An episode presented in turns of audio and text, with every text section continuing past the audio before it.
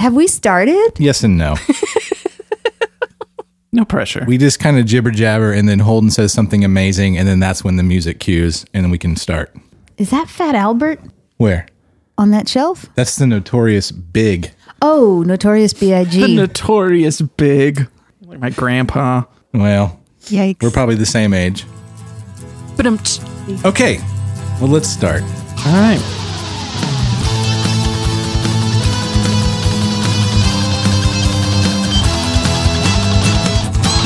Welcome, everyone, to Unseen Supreme, the non essential movie podcast. This is episode six. This is my episode, and I have chosen The Karate Kid. The Karaki Kid.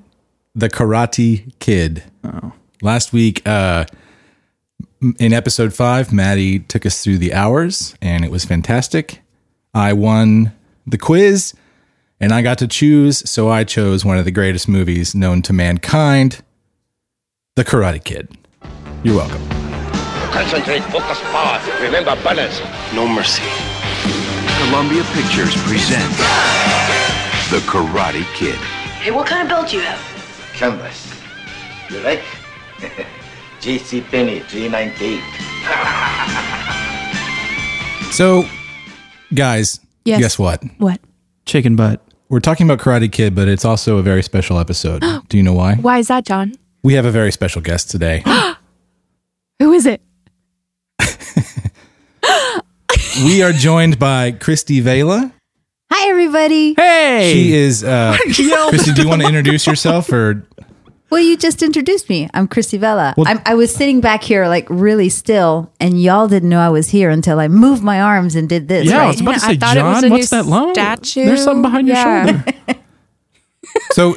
Who's that tiny person? Full disclosure: we are recording. Everyone is recording remotely via Zoom, Except me. except for Christie. She's here with me in the studio, in Studio East. Uh, do you In the guys have corner. a Do you guys have a tape measure? Can you? Uh, I need to see how far apart you are right now. Uh, We look six. I think we're, We're- six. Yeah, he put me in the corner. okay, cool. Yeah. No, nobody. Nobody no, puts Christie in the nobody corner. puts Christie in the corner. Nice. Maddie, how do we know Christie? Yes, we know Christie from Final Dress. She was our director extraordinaire and was so kind as to let all of us be a part of it. yes. I think she's single-handedly responsible for all of us coming together. She brought us all together. She's responsible for this podcast, I think, as well. I'm gonna take credit for it.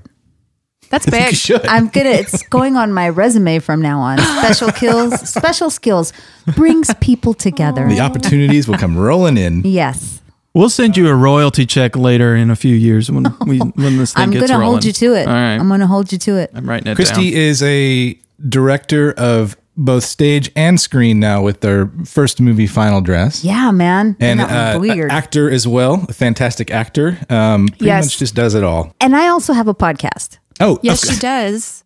John. with yes, Terror and Tacos. with Michael Federico. Tell us about Terror and Tacos. Terror and Tacos is well, it's all there in the title. Mike Federico and I, who is the screenwriter for Final Dress, we eat tacos and talk about horror movies, which is the dream. Really, it's ah. all we want to do with our lives. It's all we want to do with our lives is just eat tacos and talk about movies. Amazing. I can't think of a better time.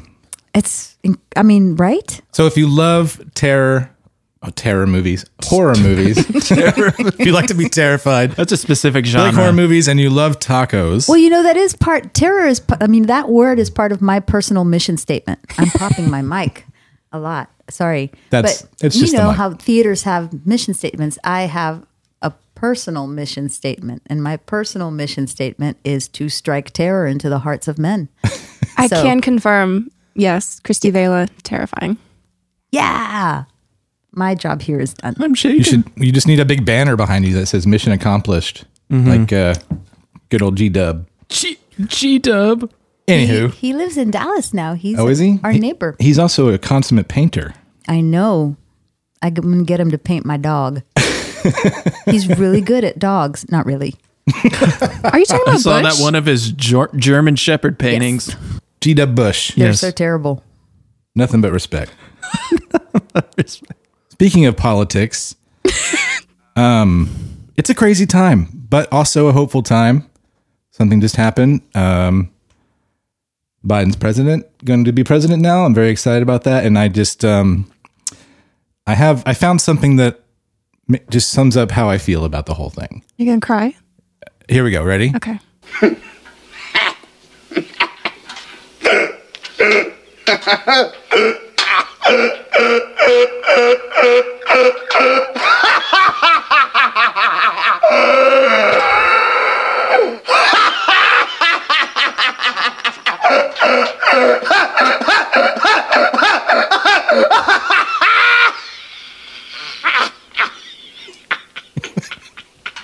I love that movie.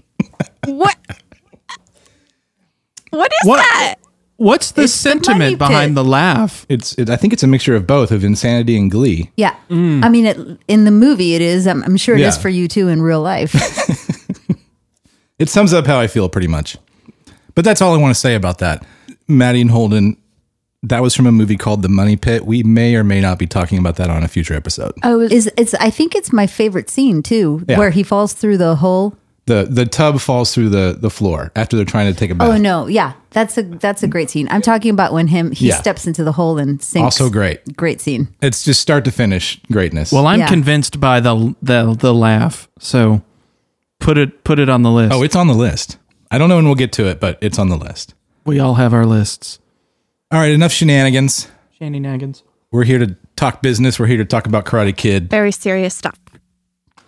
But before we do, more shenanigans. Okay. we just want to take this opportunity to talk about the year that Karate Kid came out. It was 1984. George Orwell's novel 1984 predicted we would be living in a surveillance state. But here is what actually happened in 1984. Do you like that? I wrote that myself. that was good. I think you should mention that George Orwell wrote 1984 in 1949. Also correct.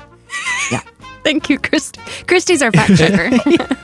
And it's it's actually in the notes. I just very lazily skipped over that. Oh, For anybody I'm out sorry. there who thought it was written in 1983, yeah, uh, giving a lot of credit to George Orwell for his foresight. In, in 1984, in a nod to Orwell's surveillance state, DNA fingerprinting was introduced. Uh, the Apple Macintosh computer was introduced with an ad that paid homage to uh, Orwell's 1984 novel. It was also directed by Ridley Scott. That's pretty cool. Yep.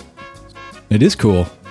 Reminds me of Pink Floyd. Here's, all, here's what else happened in 1984. Vanessa Williams, the first black Miss America, lost her crown because of some artsy nude photos taken years before that were published in Penthouse magazine. She later received an apology from the pageant and it became and then went on to become a huge star. Uh, calling it a nutritious and wholesome food, President Ronald Reagan designated July as National Ice Cream Month, and the third Sunday of the month was National Ice Cream Day. It's the best thing he ever did. I was It's, going to say almost the exact same thing. It really is the best thing he ever did. Who did he consult? New, Bluebell. the nutritious and wholesome ice cream? Were Yeah. people eating pints yeah, of that? It's the ice cream. It's the Ice Cream Nutrition Board of America. That's who he consulted. you know who wrote that? Big ice cream. Big ice cream. Fashions included leggings, jean jackets, parachute pants, giant shoulder pads, mm-hmm. short skirts, and fluffy hair. I wore all of those things. At the same time. Yes, at the same time. Why are they called parachute pants? It's the same fabric that they make ah. parachutes out of. Oh, I didn't know that. I thought it was because of their shape. No, cool. They were very baggy, and um, MC Hammer popularized those them. are hammer pants. Those are not parachute pants. Those are harem pants. Oh, there's a difference. Those are yeah. we could have a whole podcast on that. We can have a whole podcast on the fashions of the 1980s, of which I am an expert. Bruce Springsteen's album Born in the USA was released along with the single of the same name, and President Reagan cited it as a song of hope.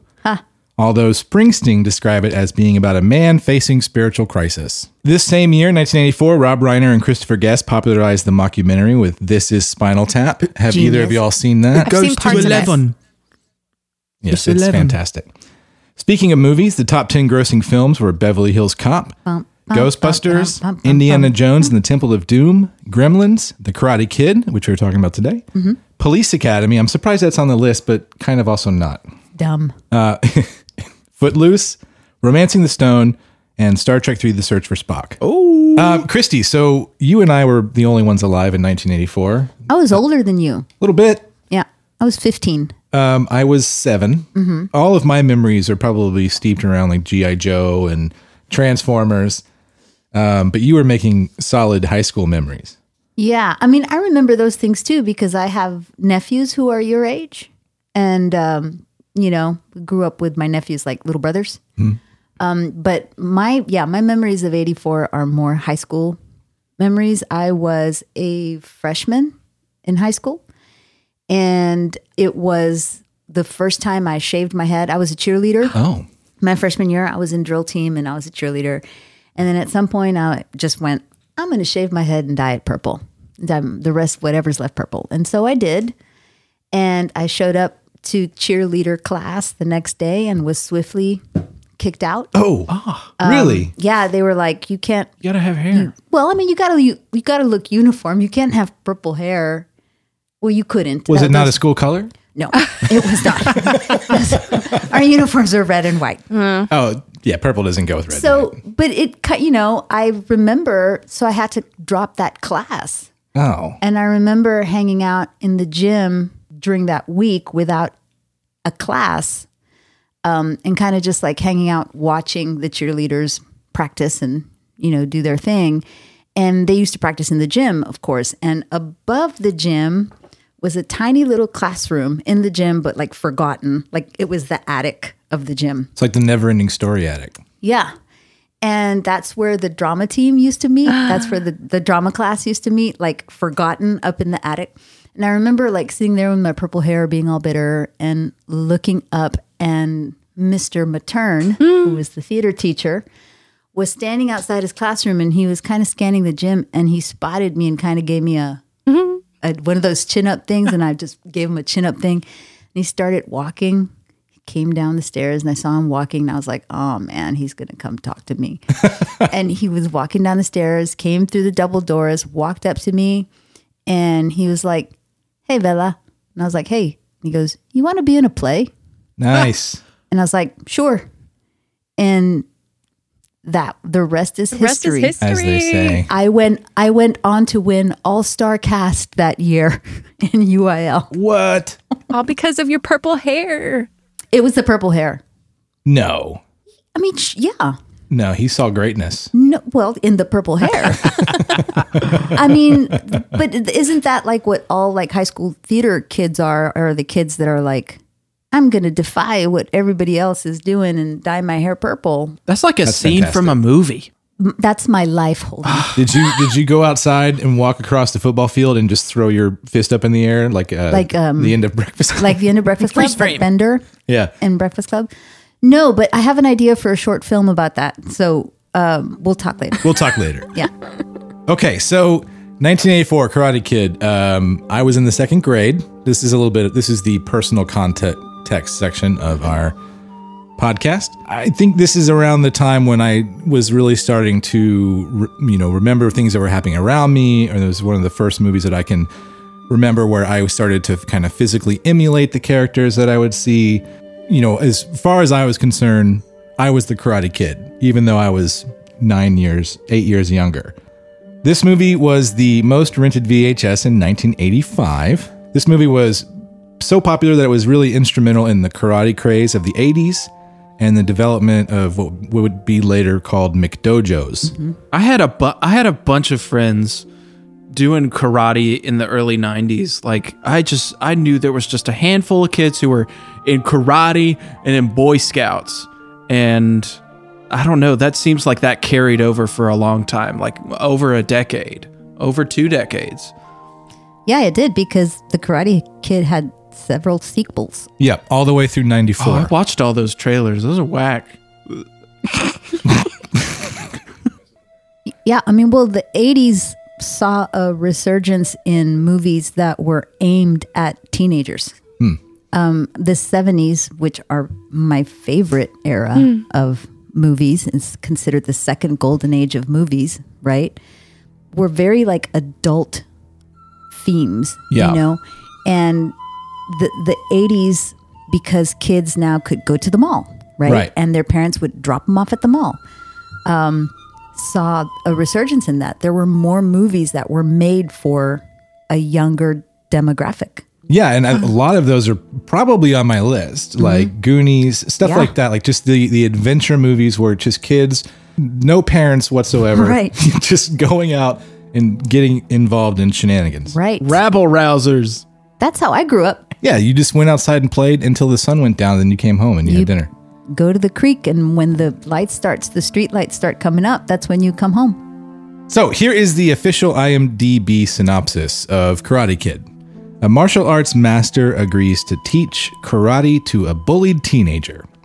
Uh, karate Kid is starring Ralph Macchio as Daniel, Pat Morita as Mr. Miyagi, Elizabeth Shue as Allie with an Eye, William or Billy Zabka as Johnny, Randy Heller as Miss Lucille LaRusso, and Martin Kove as John Kreese. Uh, this movie was directed by John G. Avildsen, and uh, the cinematographer was James Crabe, and the music was by Bill Conti. I bring this up because all three of these guys did Rocky, the original Rocky movie, which we have, Brilliant. which we will definitely be watching at some point in this podcast. Did Rocky come first? When was Rocky? Yes. Yes. Hence why I call this movie Karaki Kid.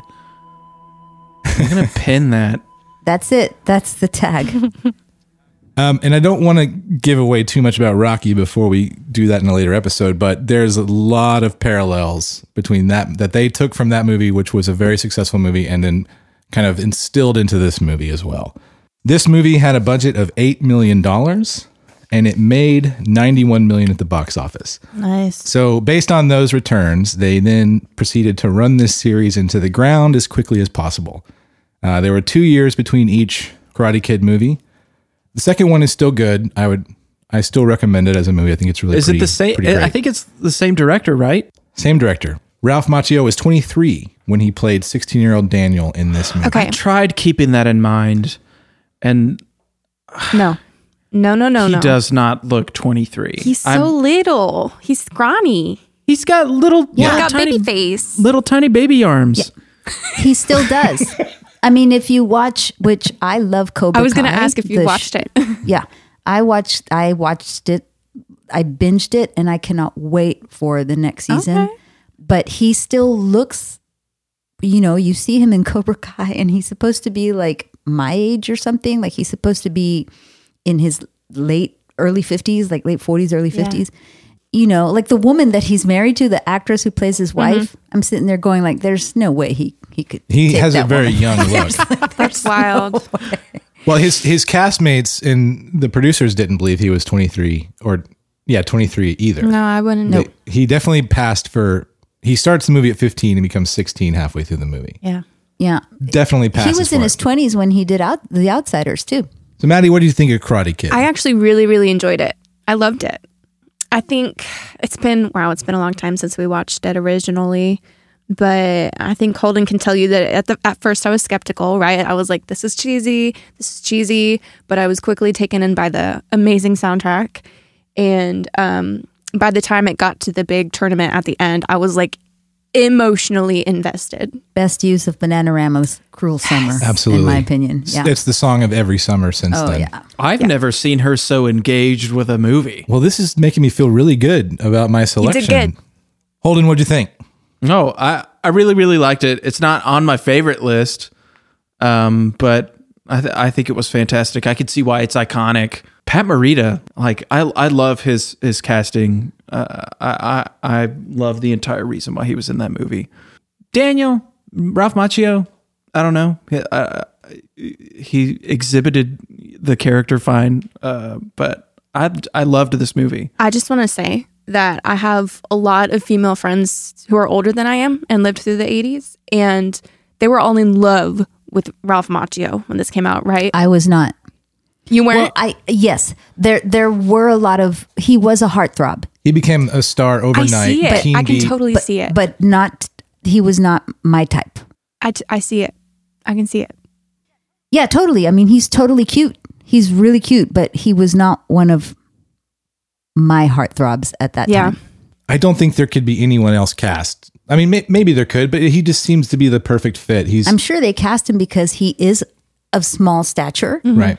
and because he's older so he has he had the maturity to sometimes you can't cast a teenager as a teenager mm. because they're so in the thick of being a teenager that they don't know nobody in a horror movie is a real teenager you Right. know what i mean you know you i think you have to have a little bit of life in order to be able to go back and go oh that's where i was at that time i know how to do this i know what to do because sometimes i mean you need like genius kids like the stranger things Yeah. Yeah. kids to play teenagers When when you watch this movie, when you kind of watch it through the glasses of modern movies, like it feels a little quaint. It, the the action and the karate doesn't feel like a true martial arts movie. I think that the strength of this movie is its attention to the characters, and I kind of want to see how y'all feel. Like, does the movie do a good job um, making you care about the characters? Does it develop them in a way that draws you in as a viewer? As a viewer, Yeah, I mean, I think so. Um, they they rely on a lot of stereotypes,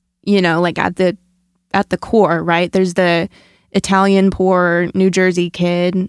There's the you know rich blonde uh, L.A. girl. There's Mr. Miyagi and his stereotypes, right? But they go way deeper, you know, and you really get a lot of nuance to each of those characters. I think. I don't know. I feel like character develop for de- development for Miyagi and for Daniel certainly uh, was earned, um, but I feel like um, Allie's character was maybe just a bit of a device for Daniel, as well as his mother and our our villain. I guess I don't need to know much other than that he wears red, drives a motorcycle, and has blonde hair uh, to know that he's a, a bad guy and that I should not want to like this guy.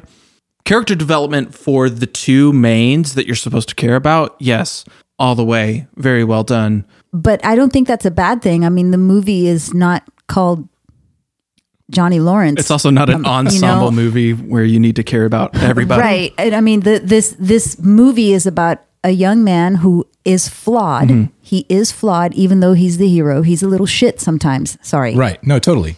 And he learns through this older, wiser, very humble man Right. who is clearly always the smartest person in the room, right? How to not want, not how to not fall into all the traps of being a, a a teenager.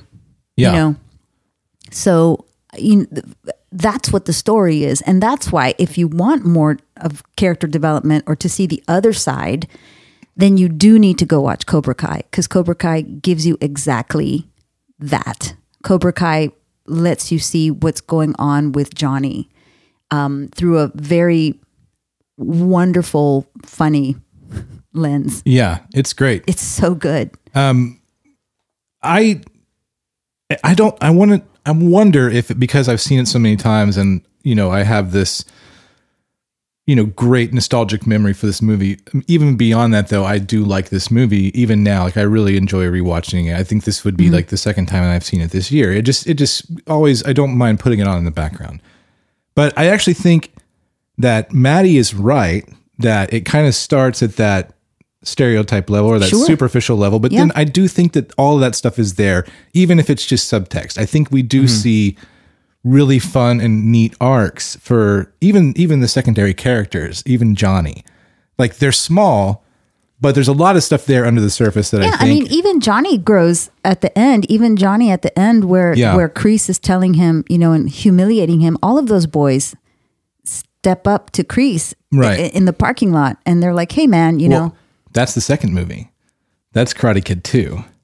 Well, but but the stories are linked. Yes.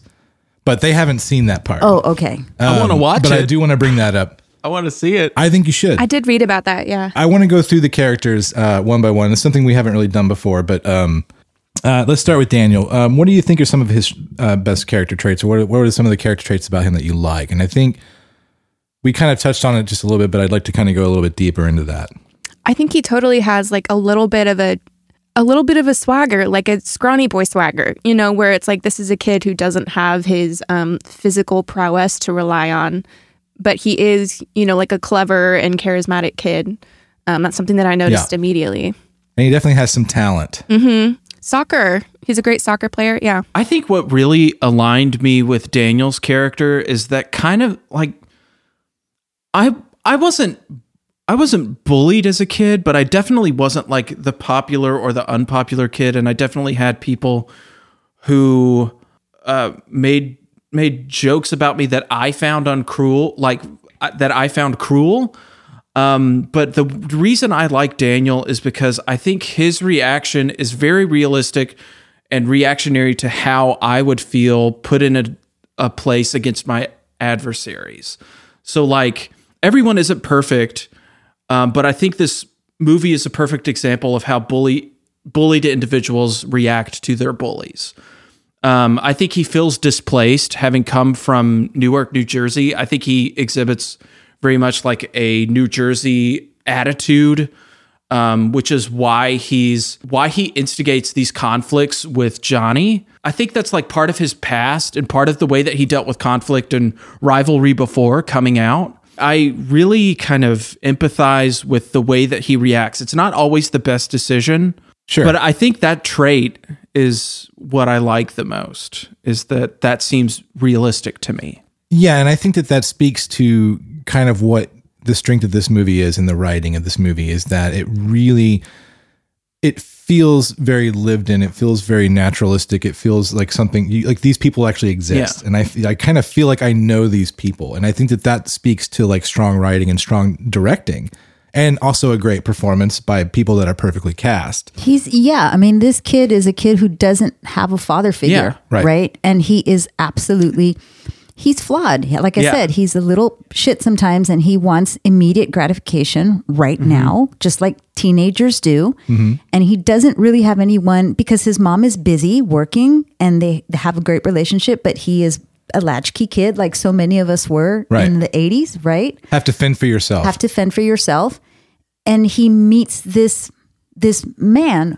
who appears to be something and turns out to be something completely different and teaches him a lesson about being patient Yeah. and about working for things and about not judging people mm-hmm.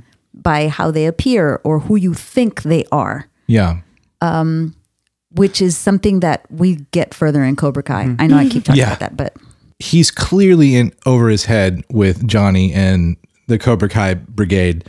Even though he's outmatched, he is sticking up for himself, and I think it's because of that that chip on his shoulder is his his ability to fend for himself. I think that we really kind of see that manifest itself in how he deals with the bullies. Because nowhere in the movie does anyone say the word bully, but it's clear that he's getting the shit kicked out of him um, on the reg, as the kids would say. is that what they say? I think so. We used to say bullies. No, I mean the the movie doesn't call them bullies. I mean, you don't have to. It's. I mean, why would why would you? It's so obvious. Well, I think because in my mind, the first instigating incident is to me, it's not a bullying instance. He tries to act chivalrous, chivalrous. Chivalrous. Chivalrous. He tries to act that word no more wine for you. exactly, and you know he steps. He you know he kind of kicks the hornet's nest a little bit. Like Yeah. Mm-hmm. he's he's trying to stand up for this girl that he likes. I said, give me my radio. You promise you'll talk to me? Yes, just give You me promise? my radio. Yes.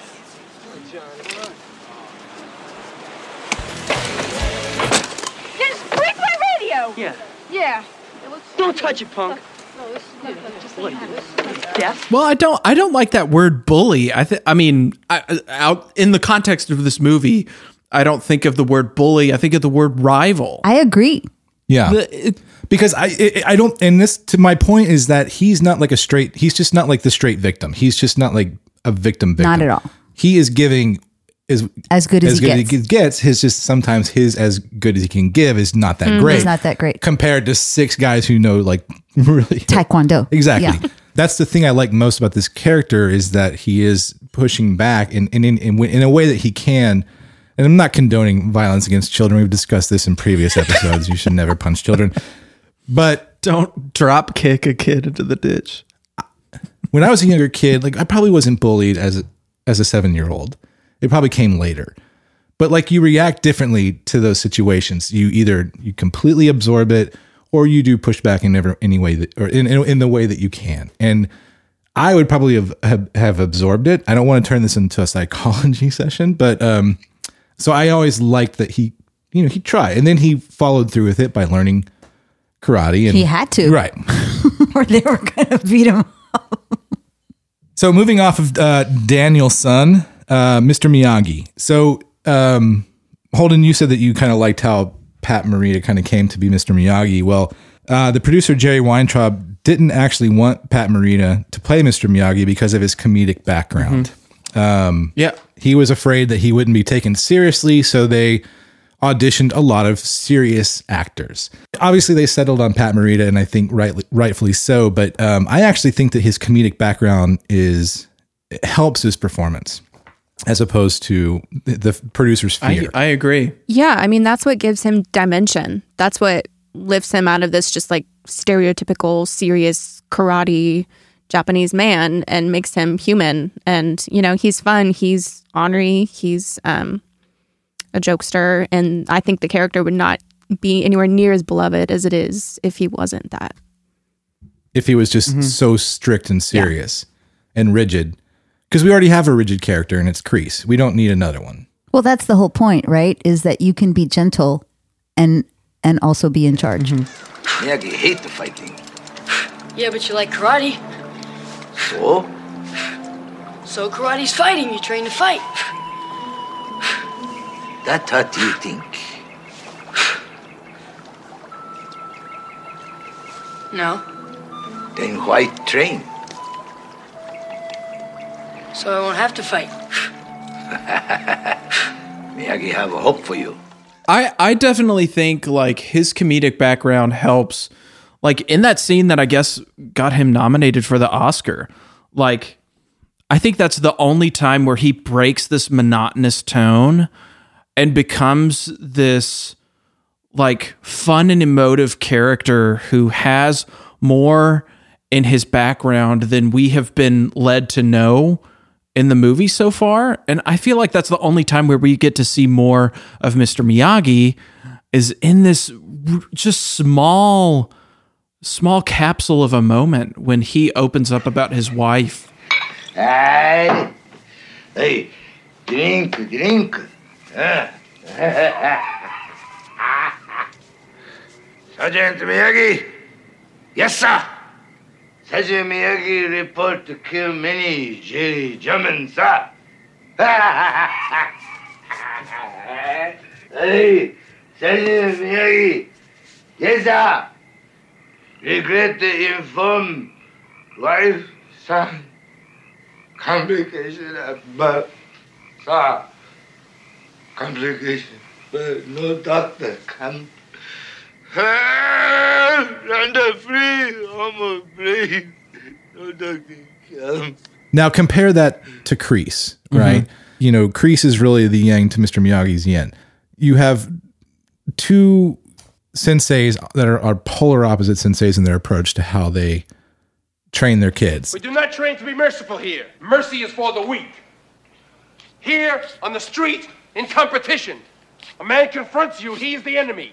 An enemy deserves no mercy. What is the problem, Mr. Lawrence? Is he a one-dimensional character? Well, in in the first movie, he is, but that's all we need him to be. We Yeah. don't need him to be anything else. We just need him to be that symbol of. We didn't have the term, but that symbol of toxic white American masculinity, mm. Right.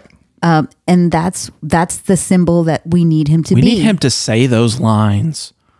Yes. It- Otherwise, it doesn't. The the Miyagi character can be reduced to a simple stereotype unless we have we also have the stereotype of the white male mm. toxic guy. Yeah. Mm-hmm. What do we study here? The way of the fist, sir! And what is that way? Strike first, strike hard, no mercy, sir! I can't hear you! Strike first, strike hard, no mercy, sir! all of them really except for Mr. Miyagi kind of represent that toxic masculinity. You know, even Daniel totally, you know, To some sense, yeah. that's Yeah. that's where he wants to go, but I do like the little things that the director adds in there. All these things are kind of peppered in to sort of give us a little bit more into these characters. Like when Mr. Miyagi and Daniel go to visit the Cobra Kai uh, dojo, there's a picture of Kreese on the wall as a Green Beret Right. with a massive machine gun. right. The two of them are both military men. They're both veterans. Right.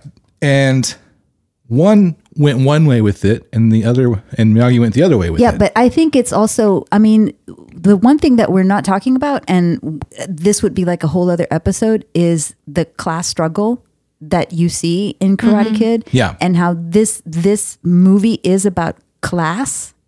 Um, mm.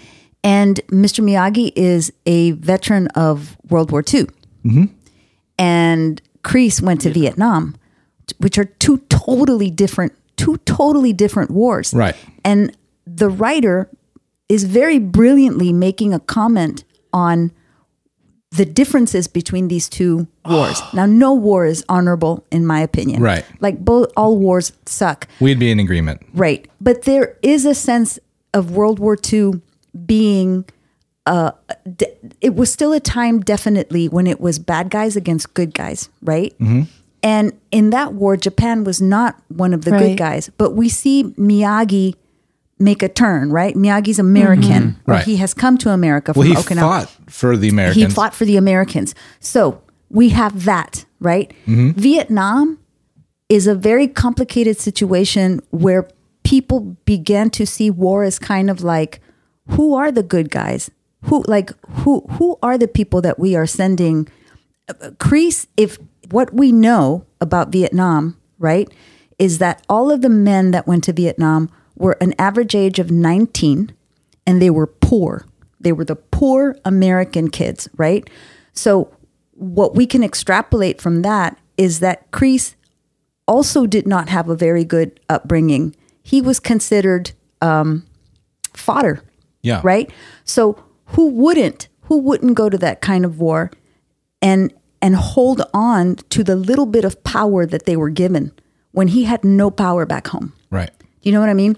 And it's two very very different And wars. that became eventually That's a great what it became is this very rigid approach to how he to, instructs. like to how he instructs how you s- No repeat, how you hold no on repeat. how you hold on to power. no retreat, no surrender, destroy the opposition. Yes, because That's- they're going to destroy you, and that is not that. Those are not the the edicts of World War II. Right.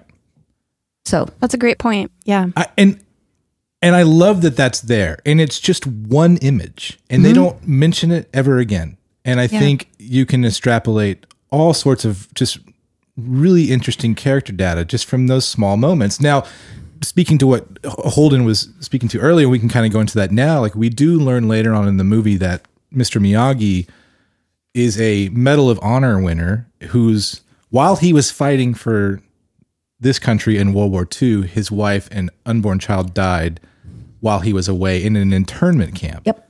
So you It- do have these two polarizing forces sort of just in these two characters that are just like kind of teaching you more about it is i mean it is already making it is already making a statement in 1984 about white suburban america and reagan's america specifically mm. it's already making a statement about that and all you have to do is look at the little context clues Right. that's all you have to do i mean here we have a, a medal of honor winner who is not american born but is fighting for america who's family are in internment camps. I mean, we have all kinds of, of Mexican immigrants who have been in the military who b- very recently have all been deported.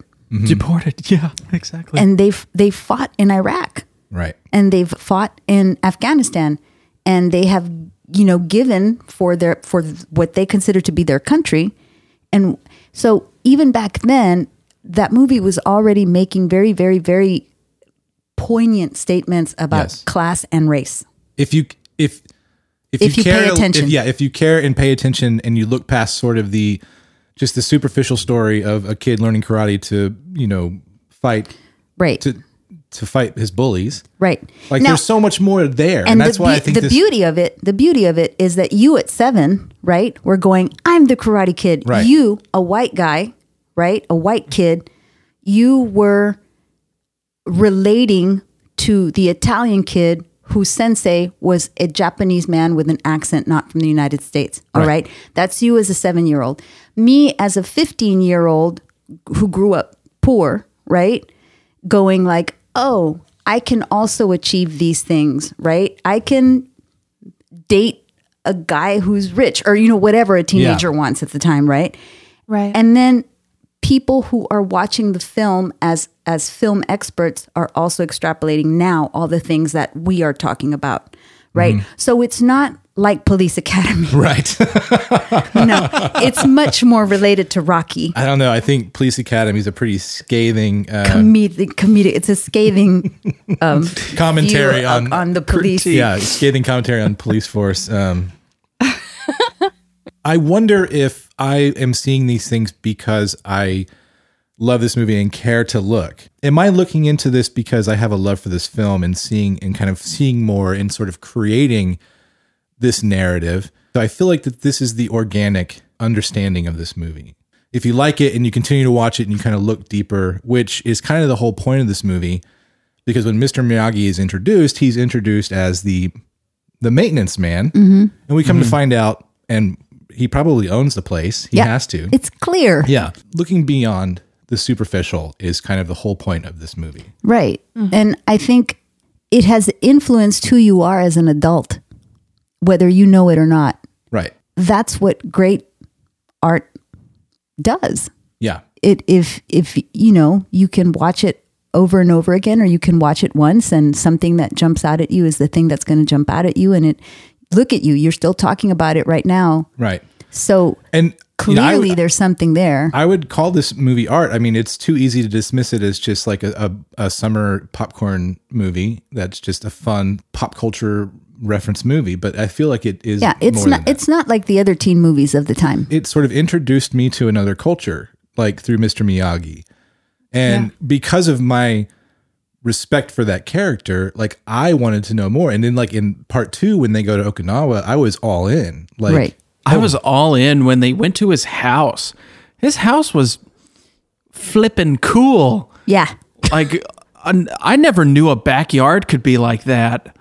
Like all of just like the the dock to walk out there. Also, I I noticed something last night that is a very it's it's very digging into the minutia of this movie.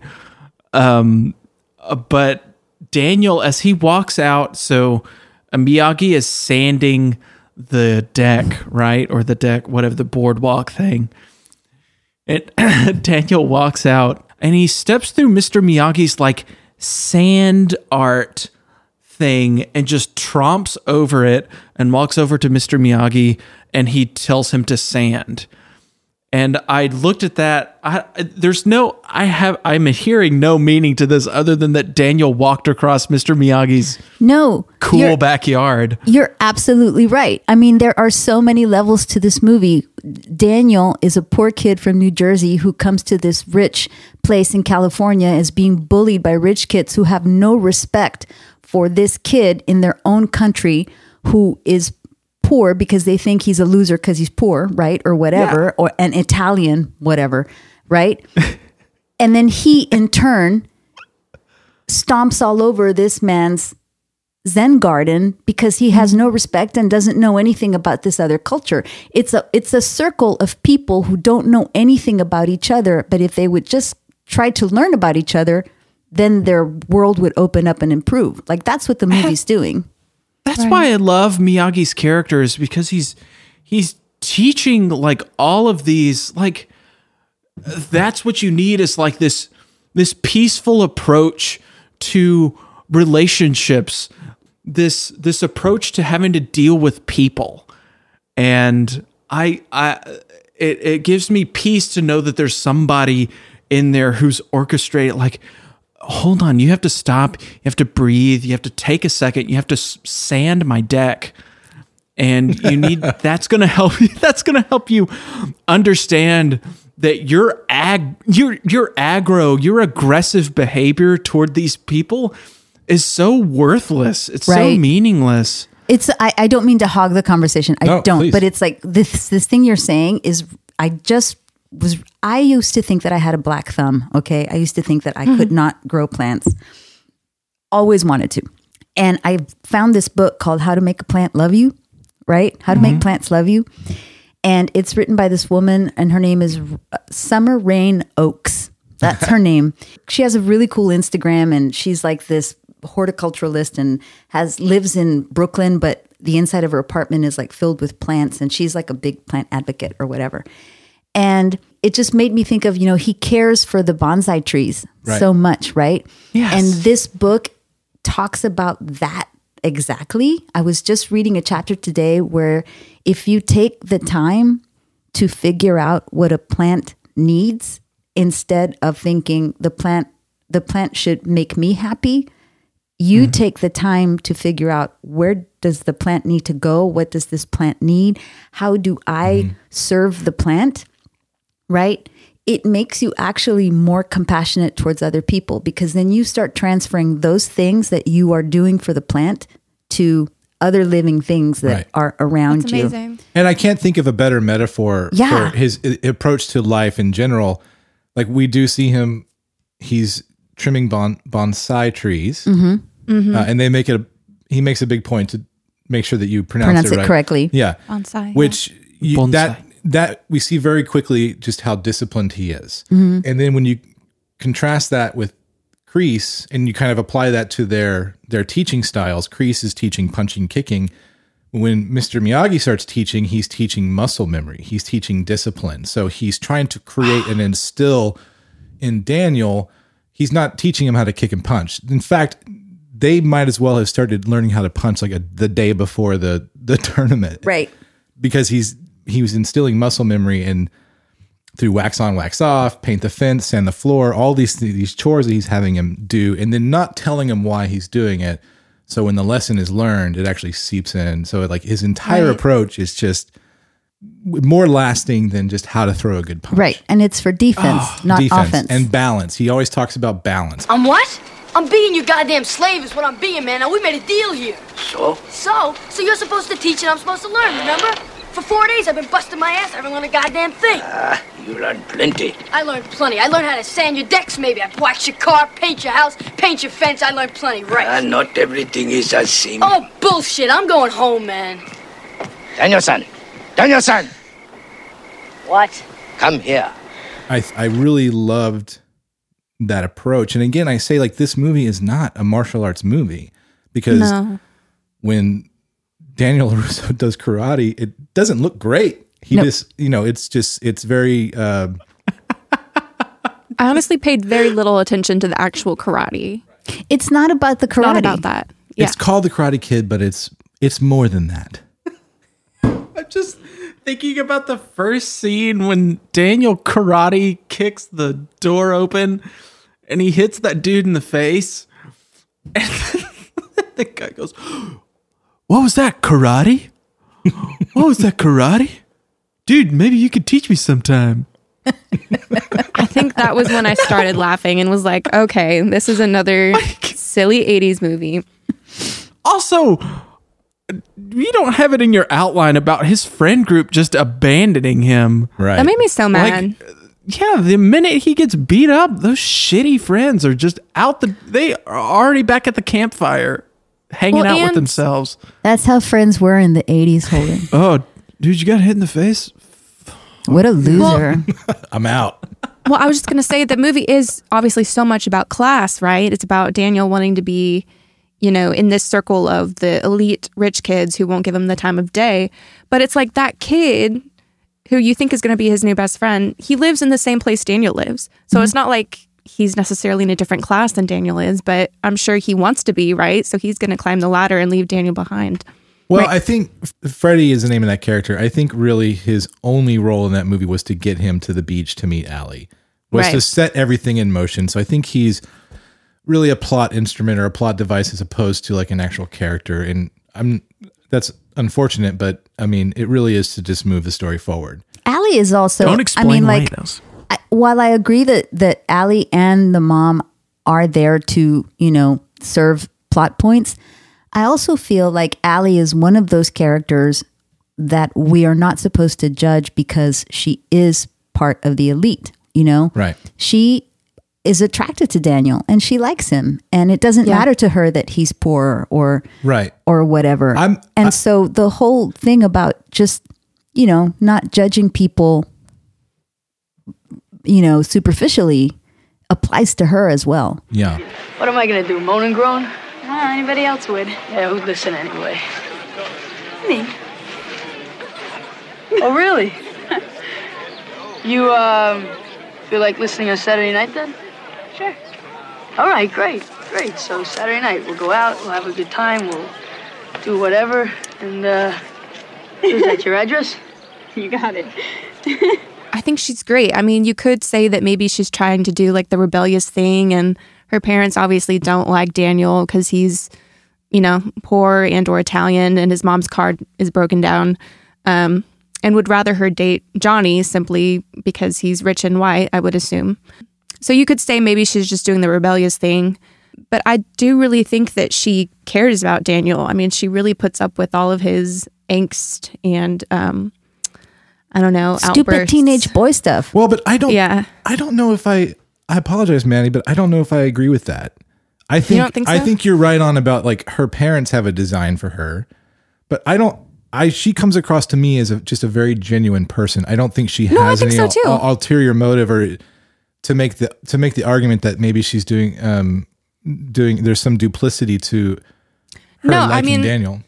I think so too. I think it would help if she wasn't just like written off in the second movie as like dumping him for another guy. Um, but Yeah, she wanted to go to Hartford, and good I for think if you leave that part out of it, I think Ali with an I in this as a character in this movie, she's I think she's really solid. I think that she I think so too. She genuinely cares about Daniel despite multiple red flags, but despite like kind of his outbursts in, in certain circumstances, like she still cares for him. Uh, I mean, she sees him as different. She tells him, you know, I like you because you're different. You know, you're not like them. I think he is a little bit like them, but I wanted to I wanted to take a second to commend her friends. I just wrote this in my notes.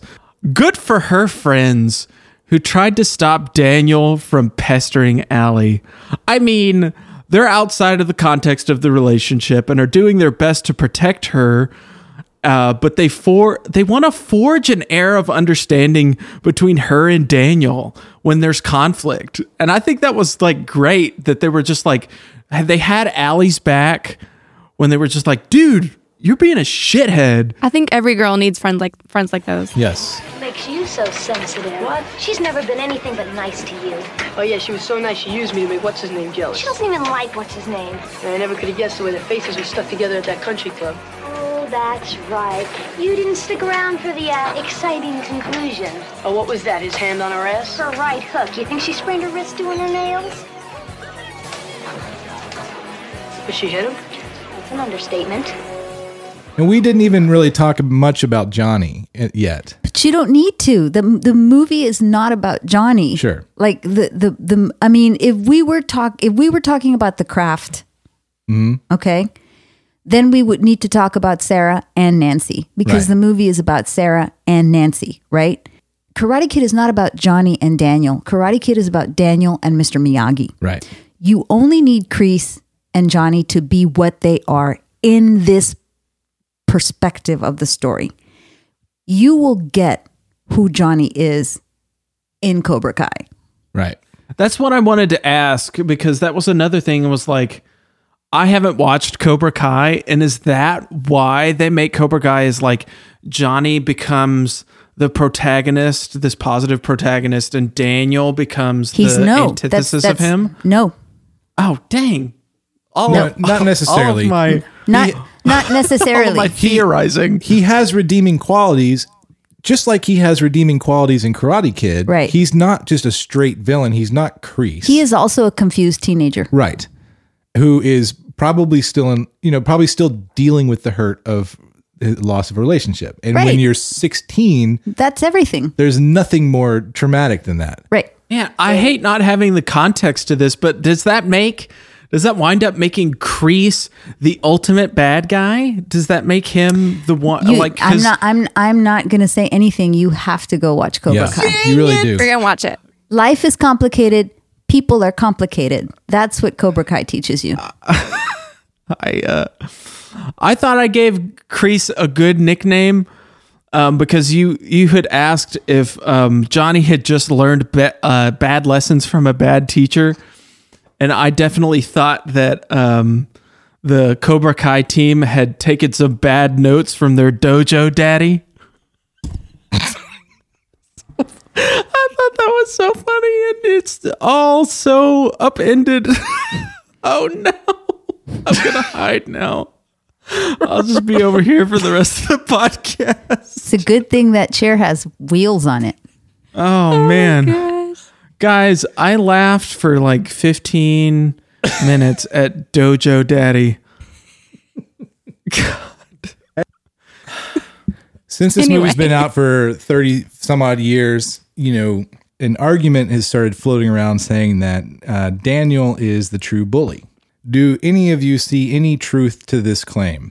I think Daniel and the the Cobra Kai's are a lot of a lot alike, right? They they all to me have that you know toxic masculinity Christie was talking about, and I think he does kind of start it at the beach, right? Especially after we've just heard we've been introduced by Johnny when he says, "I'm a senior now. I'm going to turn it around, get serious," and then Daniel does kind of instigate things, right? whether you know his reasons were good or not. Well, I think he was doing the right thing. He just stepped into an argument. Self defense, yo. So I don't know. I He think got it's very much a stretch to call him the bully, right? Like even though he does obviously make some bad choices and does Yeah. instigate things, I wouldn't call him the bully. I think the only moment where it stuck out was like him playing soccer and him getting kind of like kicked by whoever the kid was. Dutch. He got kicked and then he just like he just re- retaliated with a sucker punch to the face. I don't necessarily think that that's like Right, and that was one of the red flags that I was mentioning earlier is his temper. Very Yeah. short temper. It was an illegal takedown, but did it deserve a punch to the face? I don't know. The, I mean, but the- again, this this is not a movie about like bullies and victims. It's Right. not. It's about it's about teenage boys learning how to be men and who are their role models. Right. I think it's a silly argument, and I don't really think there's any validity to any of these arguments. I think they're just clever things to say if you to, were to take another, if you were to take an, Well, an alternative perspective. approach to it. And I also think he didn't have to. He didn't have to go uh, during the party during the Halloween party. He didn't have to go into the bathroom and do what he did to Johnny. right. He, I mean, he didn't have to do that, and he did. So let me let me read through some of these. Uh, in the 30 years since the film was produced, numerous child psychologists and sociologists have actually theorized that Daniel was more of a bully and instigator than Johnny. This is due to many scenes involving Daniel standing up for himself, or quote, standing up for himself. In fact, being acts of retaliation against something Johnny has perceived to have done to Allie. Johnny is also observed in many of the earlier confrontations with Daniel trying to leave and walk away from conflicts with Daniel, only to have Daniel stop him and in one scene sucker punch him. Uh, Daniel's shower prank on Halloween also seems to be completely unprovoked. And lastly, Daniel having little to no knowledge of the karate tournament procedures actually makes him a danger to others in that he could injure someone by not knowing the allowed moves in a tournament setting. I again, I don't I don't think this movie is about who is a bully and who is a victim. I think this is a movie about a boy who does not have a positive male influence in his life and is doing the best he can and it's not that great and when he gets a positive male influence in his life and sometimes that involves doing shitty things to other kids. Now, am I saying do I think that Johnny is a victim? No. Right. I think it's boys being shitty to each other. Right. I think after 30 years of people talking about a movie, they run out of things to talk about, and this is this is the result of that. Well, that's why I don't like the word bully being encased in this movie. Is I, I rival rivalry, like they're equal equal powers. Yeah, it's it's animal. I wrote it's animalistic. It's like monkeys Oh. fighting over a coconut. I don't oh, I don't boy. know what they fight over. Bananas. Oh, cut that. Leaving it. All right. Last topic. Last topic. do you at any point feel that Mr. Miyagi is a negative stereotype? So, on this subject, I think it doesn't matter what I or you feel. Okay. You know what I mean? Like, I think, That's what I said. yeah, I think we can listen to people um, of Asian descent who, I mean, I was I was reading up on this, and Yeah, me you know, too. there are people, including it looks like Pat Morita's daughter, who were negatively affected by this movie, whether it's the movie's fault or Pat Morita's fault or just the fault of the America we live in um, and the America of the 80s. But, you know, that's, that's, it's not, you know, our place to be offended, not offended. yeah, I don't know if me personally, I don't know if it is a negative stereotype. I think negativity came from um, uh, just a just a culture steeped in racism and bigotry. I think like and ignorance. yes, Yes. Ignorant. Yes, absolutely. I was just gonna say, I think this movie, especially for its like for its time, was kind of progressive. You know, to show this. I agree. This hero. I mean, Mr. Miyagi's the kind of the hero, right? And Daniel, Very who's so. you know not the Aryan kid, he's the Italian American, um, you know, poor Italian American kid. I definitely can fall victim to looking at older movies through a 2020 lens, right? But I think, I mean, especially as we talked, as we've talked more about it, I, I definitely think this movie, they did a maybe as good a job as they could, and I know they took it seriously, and Pat Morita took it seriously, his portrayal. Yeah, and talking to my son, who is um, closer to you guys' age, like he also, um, you know, we have this. My son and I, and my daughter as well, we have this conversation all the time. Like culturally, what is considered um, not correct or offensive today, and was not, and is considered offensive now, or whatever. Um, and he also told me about Pat Morita's daughter and the negative effects that that yeah, it's like you said, Maddie, it's not because of what Pat Morita did with a role or the intent of the filmmakers. It that was informed by uh, the culture that we unfortunately live in in the United States that is still very much steeped in racism and bigotry and and ignorance of xenophobia of of any kind, right? And that's unfortunate. Like I think it's gonna happen no Yeah. matter what. It's always going to happen. But the fact that the you know part of we were talking about like why he was not why the producers did not think he could play the role. Let's not forget that Paponita Morita played Arnold in Happy Days right. Mm. and that was super stereotypical. I mean, if if people think that Mr. Miyagi is a stereotype and it's offensive, go watch Happy Days and watch him in that and mm. just think about, man, that's the crap he had to do to get a paycheck as an actor in the late 70s and early 80s, right? And when something like Mr. Miyagi comes along, he's like, "Oh, wow. This is a role that I can really sink my teeth into that is not like freaking Arnold from Happy Right. Days." Do you know what I mean? So Yeah. yeah, you're right. For the time it is quite progressive and for me the, I mean, it happens all the time, and it happens in in movies where there are stereotypes of all people of color, right, of, or of different people of color. I always look at who is the smartest person in the who is the smartest person in the room, right? Right. Who is the kindest person in the room? Who is the hero in the room? And in Karate Kid, he is absolutely the smartest, kindest, most generous person in the room all the time, the most compassionate. And so all of those other things I think are there purposefully for us to go to be fooled by the stereotype.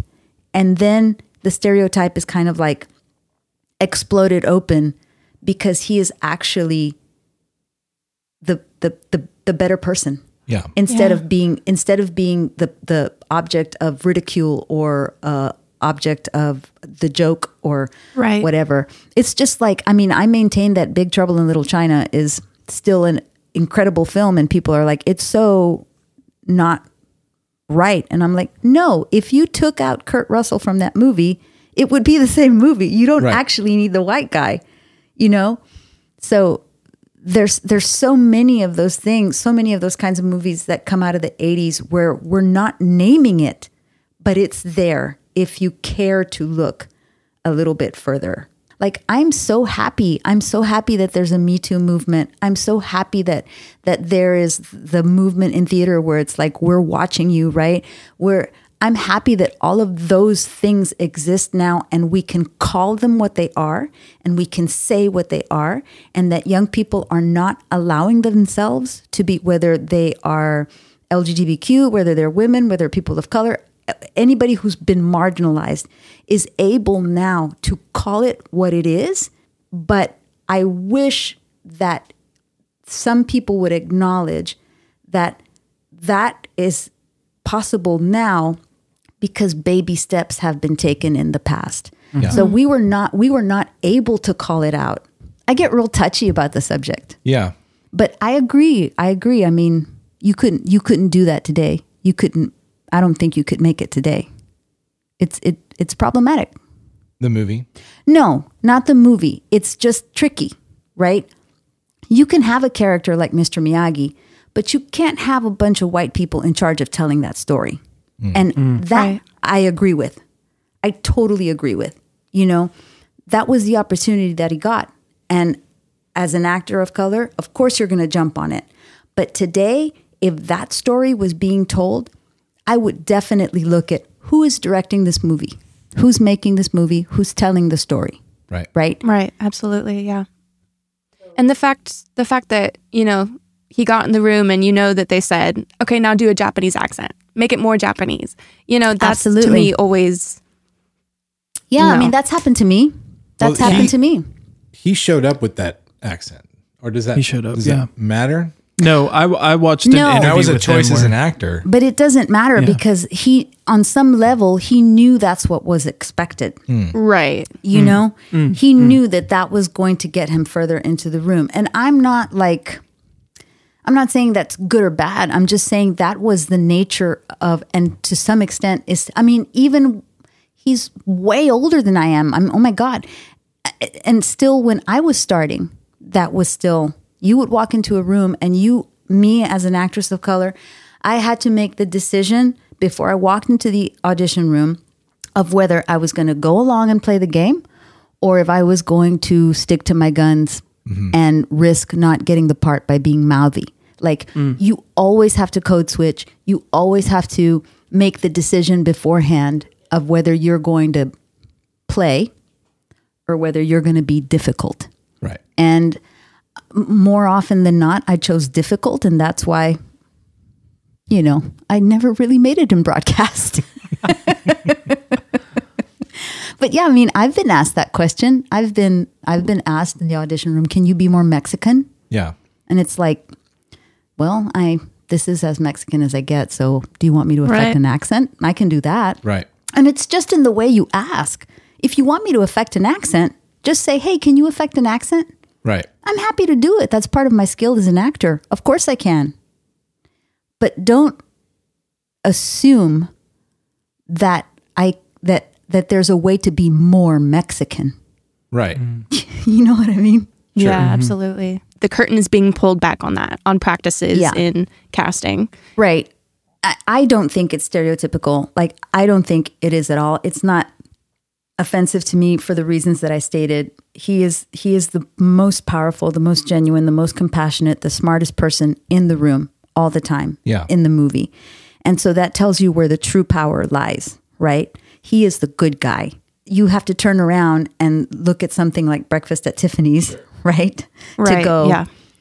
oh man, that's terrible. Well, in the same year, it was Indiana Jones and the Temple of Doom. Oh my God, with and the little boy? Short round. And then uh I'm not, is Breakfast Club That his before or name? after the- or not breakfast not Breakfast Club, but Sixteen Candles with 16 long, ca- with long duck mm. dong. Yeah. Yeah. Yeah. No. Yeah. So it's still very much that sort of Mickey Rooney style, like but Right. just Movies I with, but haven't not with white actors. They were still sort of doing that same character Because over the that's top. that's the work you could that's the work that people wanted to see you do. Are you saying Mickey Rooney from referencing breakfast breakfast at Tiffany's? Yes. Oh, okay. Yeah. Yeah. And so, yeah, I just feel like I th- I still think he's great. I think he's iconic. I think he did such a wonderful, wonderful job in that role. If, Not if Rooney or Pat Morita. Pat Morita. Okay. Um, no, I can't watch Breakfast at Tiffany's. I can't watch it. First of all, it's I mean that's And a whole and that's the performance that you feel like should this should just be obvious. Like I feel right. I kind of like I totally understand the point and I I think it's really really important to sort of uh take in that information and kind of learn from it. But I also at the same time I'm I feel it makes me sad that his family or his daughter would have a negative experience with this character because of how much I ultimately respect and love this character. And I would only hope that, you know, that that was would be all that they would see and I yeah, but hate it's that probably because you. I mean, you were raised right. yeah. Well, thanks, Ma. So, yeah, no, I'm serious.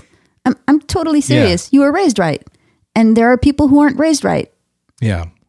I, I also think- just think it's it's an ignorance thing, you know, like Yeah. you know, racist. I mean, people just lumping all Asian um, ethnicities together, you know, because they don't know the difference and don't care to. Yeah, and that was another article I found was from actually a Chinese Yeah. writer who was um, saying how his father, anyone that came to his father would would say wax on, wax off, or and he was Chinese and not, not Japanese. You remember a lesson about uh, balance? eh? Yeah. A lesson not just uh, karate only. Lesson for whole life. Whole life have a balance. Everything be better. Understand? Yeah, I understand. Ralph Macchio on uh, Morita. He knew he was playing an important character, Macchio said of, Mor- of Morita. Pat was always very locked in on making sure and bringing the Japanese American culture that he knew that it was authentic and real. He reminded me of how, in The Karate Kid, Miyagi adjusts Danny's hands while he's drinking tea to show him the correct grip on the teacup. All those little things were important to him. I felt like he felt the responsibility. This is a window in, and I have to make sure this is done right. Yeah, man. See?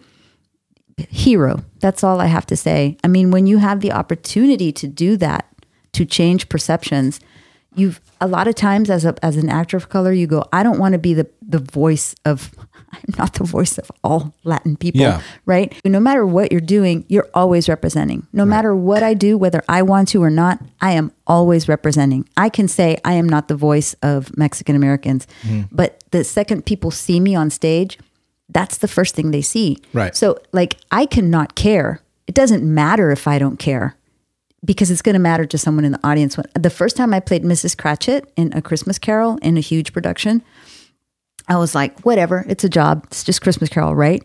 After the show, a little Hispanic girl came up to me hmm. and said, I want to be like you. I didn't know that I could play Mrs. Cratchit. And then that hits you and, and you go, oh, Yeah. I have, I am responsible whether I want to or not. So I'm sure that's how he felt. yeah. You're the best friend I ever had.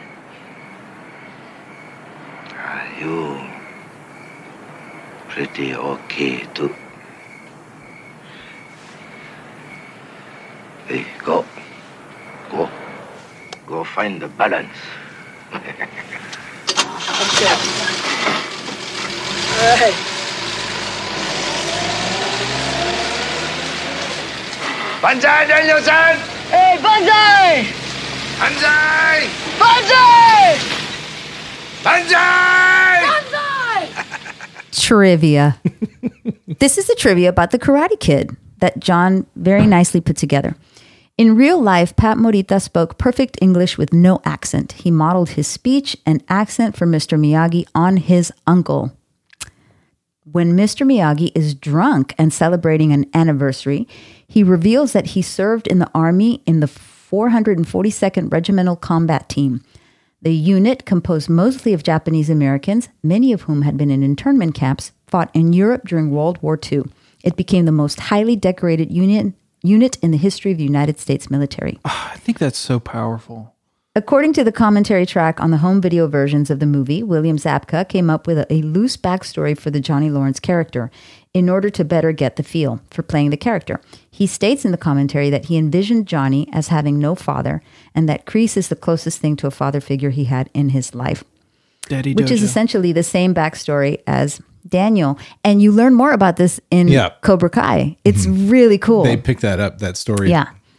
Extras were so caught up in the tournament scene that they would boo William Zabka even when the cameras were not rolling. Zabka's mother was in the crowd and kept trying to tell people that he was actually a very nice person in real life. That's so wholesome. I love that. And he had great bangs. Oh my God. See, that's the thing. It's like William, Billy Zabka is my type. Yeah. I am always like the bad white boy is who I always went for. Martin Kove, who played the John Kreese character, was rumored to have replaced Chuck Norris. Oh my God. who allegedly turned down the role of Kreese because he didn't want karate trainers to be shown in an unsympathetic light.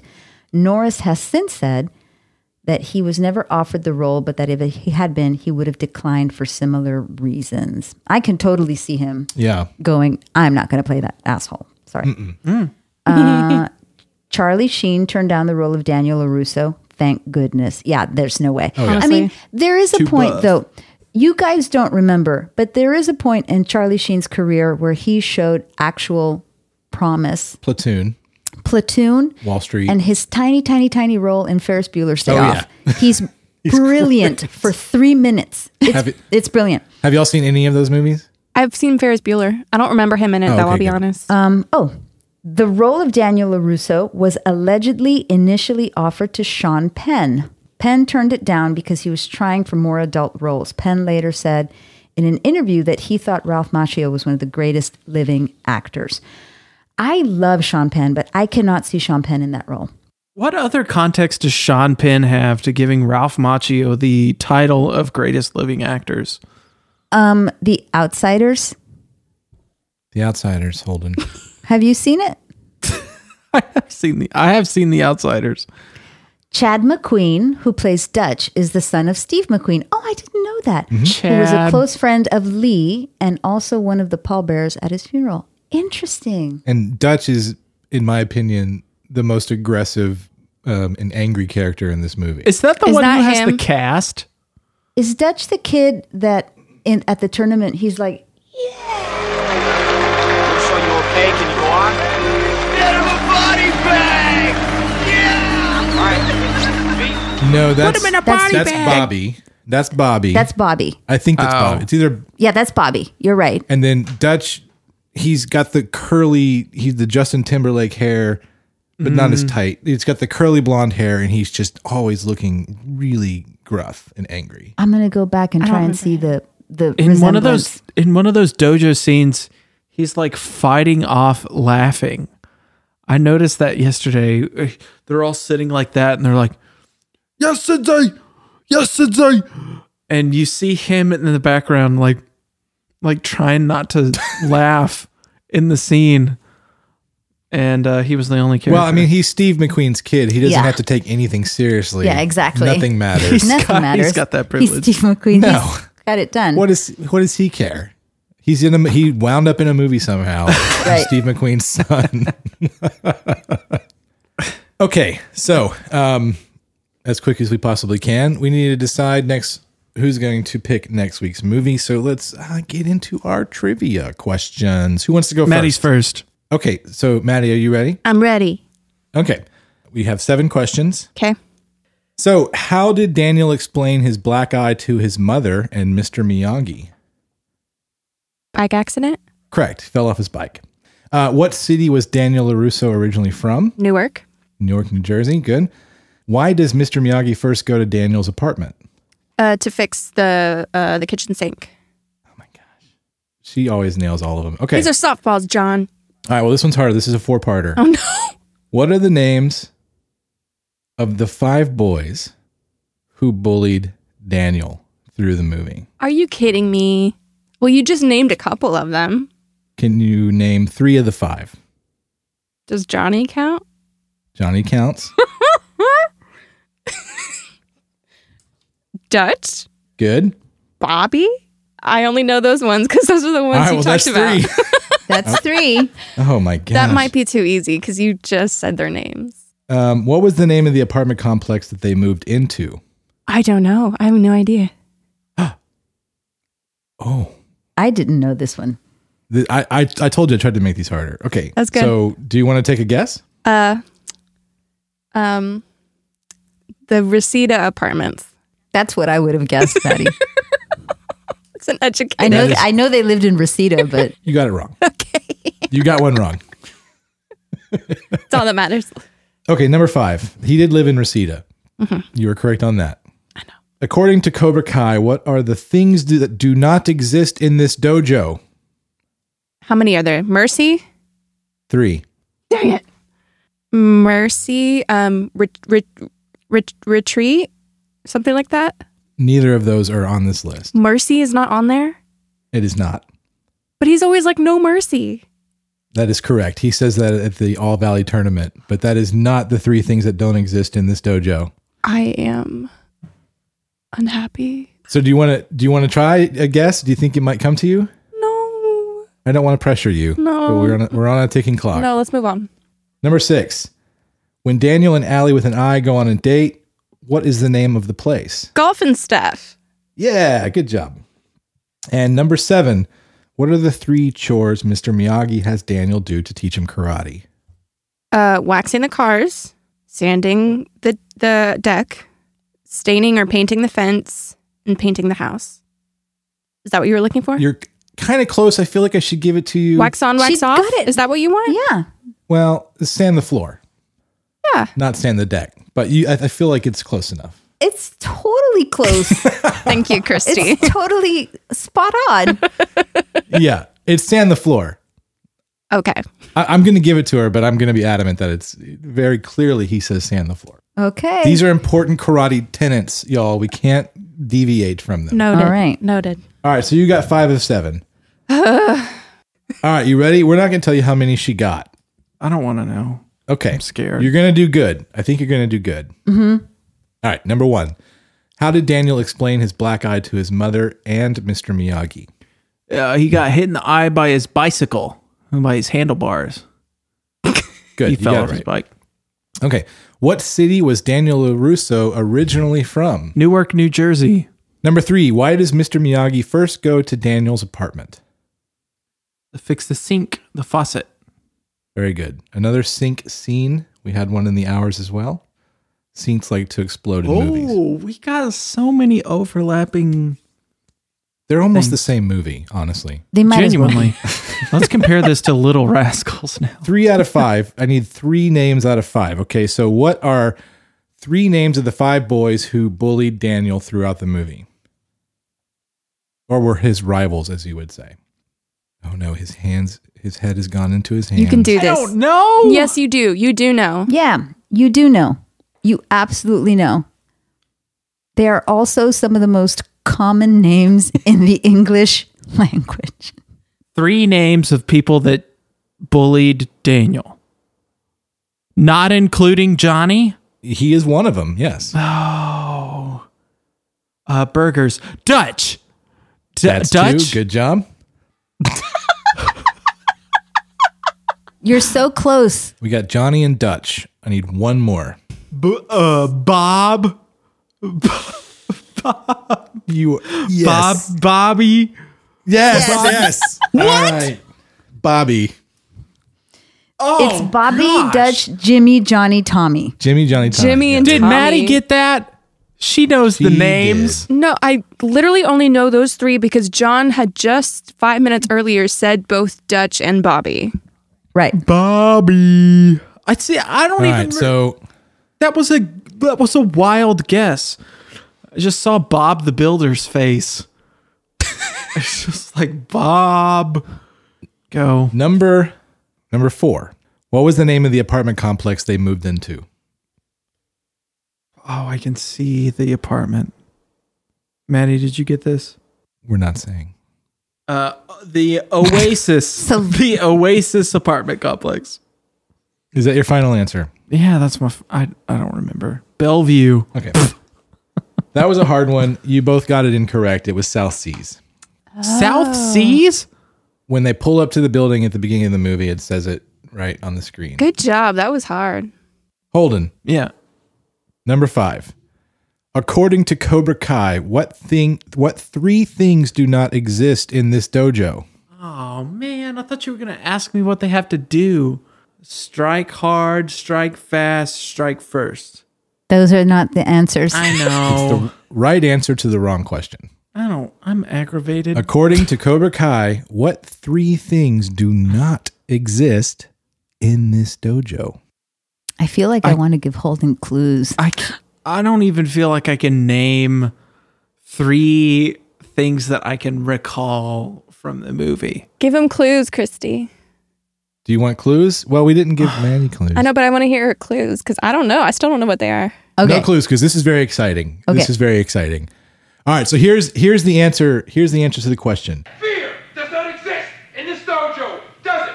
No, Sensei! Pain does not exist in this dojo, does it? No, Sensei! Defeat does not exist in this dojo, does it? You saying that, yeah, I should have gotten that, but No, sensei. I wish you would ask me the three things that you're supposed to do as a Cobra Kai. Strike first, Yeah, strike got that. hard, and strike fast. You got Dang, it. I would Pain, have fear, gotten that. I'd like memorize All that because I thought that was going to be a question. Number six, when Daniel and Ali with an I go on a date, what is the name of the place? Oh no. He looks like he's in pain. Bowler's Frenzy, Oh, no. No. Buster's Oh no. Billiards. No, you can get this Okay, one. no, these these aren't the real answers. I think you have the real answer inside you. You you uh, overestimate. Crazy Eight. I think that's the best it's going to get. I don't know. Ar- the arcade. Okay. Joe's Arcade. Eat at Joe's. He's lost. Yeah, you're, you're done. Golf and stuff. That's the name of the place. Golf and stuff. you you feeling good? No. You're going to get this one. You're going to get this one. You're doing good, Holden. You're going to get this last one. Okay. Number seven. What are the three chores Mr. Miyagi has Daniel do to teach him karate? Or three of the four? So if I name four, can I get an extra point? I'll give you half a point. Wax the car, sand the decks, paint the fence. One more. You got it. You got three of the four. What's the fourth? Catch the fly? Paint the house. Paint the house. side to side. Okay, so um, here are the results.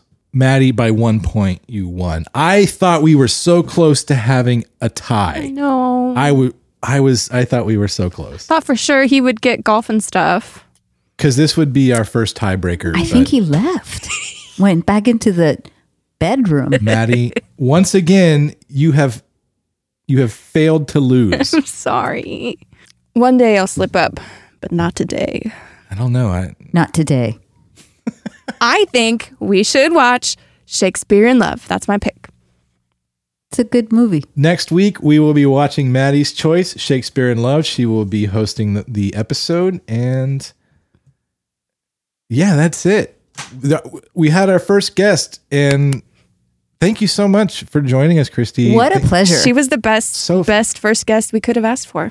Hey, since Yay. I since I rage quit my headphones, uh, can you tell me which uh, answer Maddie got right, That so I can know wrong? what to hold against Golf her and when stuff. she gets home? Golf and golf stuff. and stuff. How did you not remember golf and stuff? Oh, it was in. I don't know how I don't remember that. Putt putt. I just so badly want to go to a golf and so stuff mad. now. Yeah. Holden, I'm sorry you didn't win this week, um, but there is always next week. Yeah, it's fine. I'm just happy with So d- never never winning another quiz. We're in the same boat. We both won one. So far, everyone so far everyone thinks that I love Under the Silver Lake and only Under the Silver Lake. We just got to come to terms with the fact that we're never going to beat Maddie. Okay. That's right. why you don't beat Maddie. Um, Holden, say thank you to Christie. What do we say to Christie, Holden? what do we say to what do, what do we say I get to it. Christie I get it. Christie, thank you so much for being on the podcast. We loved having you as our very first guest. Oh my gosh, did you have fun? We're going to put pressure on you. Did you have fun? I had so much fun. I, I don't know if I mentioned that m- making podcasts is the thing I want to do for the rest of my You're life. I don't at care it. if I ever. I don't care if I do anything else. I just want to sit and talk about shit that I like talking ah, about. This shit I is could listen to you do it. I really could. So Yay! that gives me hope. yeah. Please go check out Terror and Tacos. It's it's absolutely fantastic. Michael and Christie are the greatest. Thank you so much for joining us. Thank you for sticking with us. We went a little bit longer than anticipated, but I, I, I really appreciate you sticking it out with us. Thank you for having me Next time we have a horror movie, let's invite Christie back. And Michael. and Michael. You have an open in- invitation for any time. So long, everyone. And this has been Unseen Supreme, Irregular. Don't you know a waste's got the waves on your tegular? Words that don't exist. Don't inhibit your fist from punching me in the face for losing this quiz.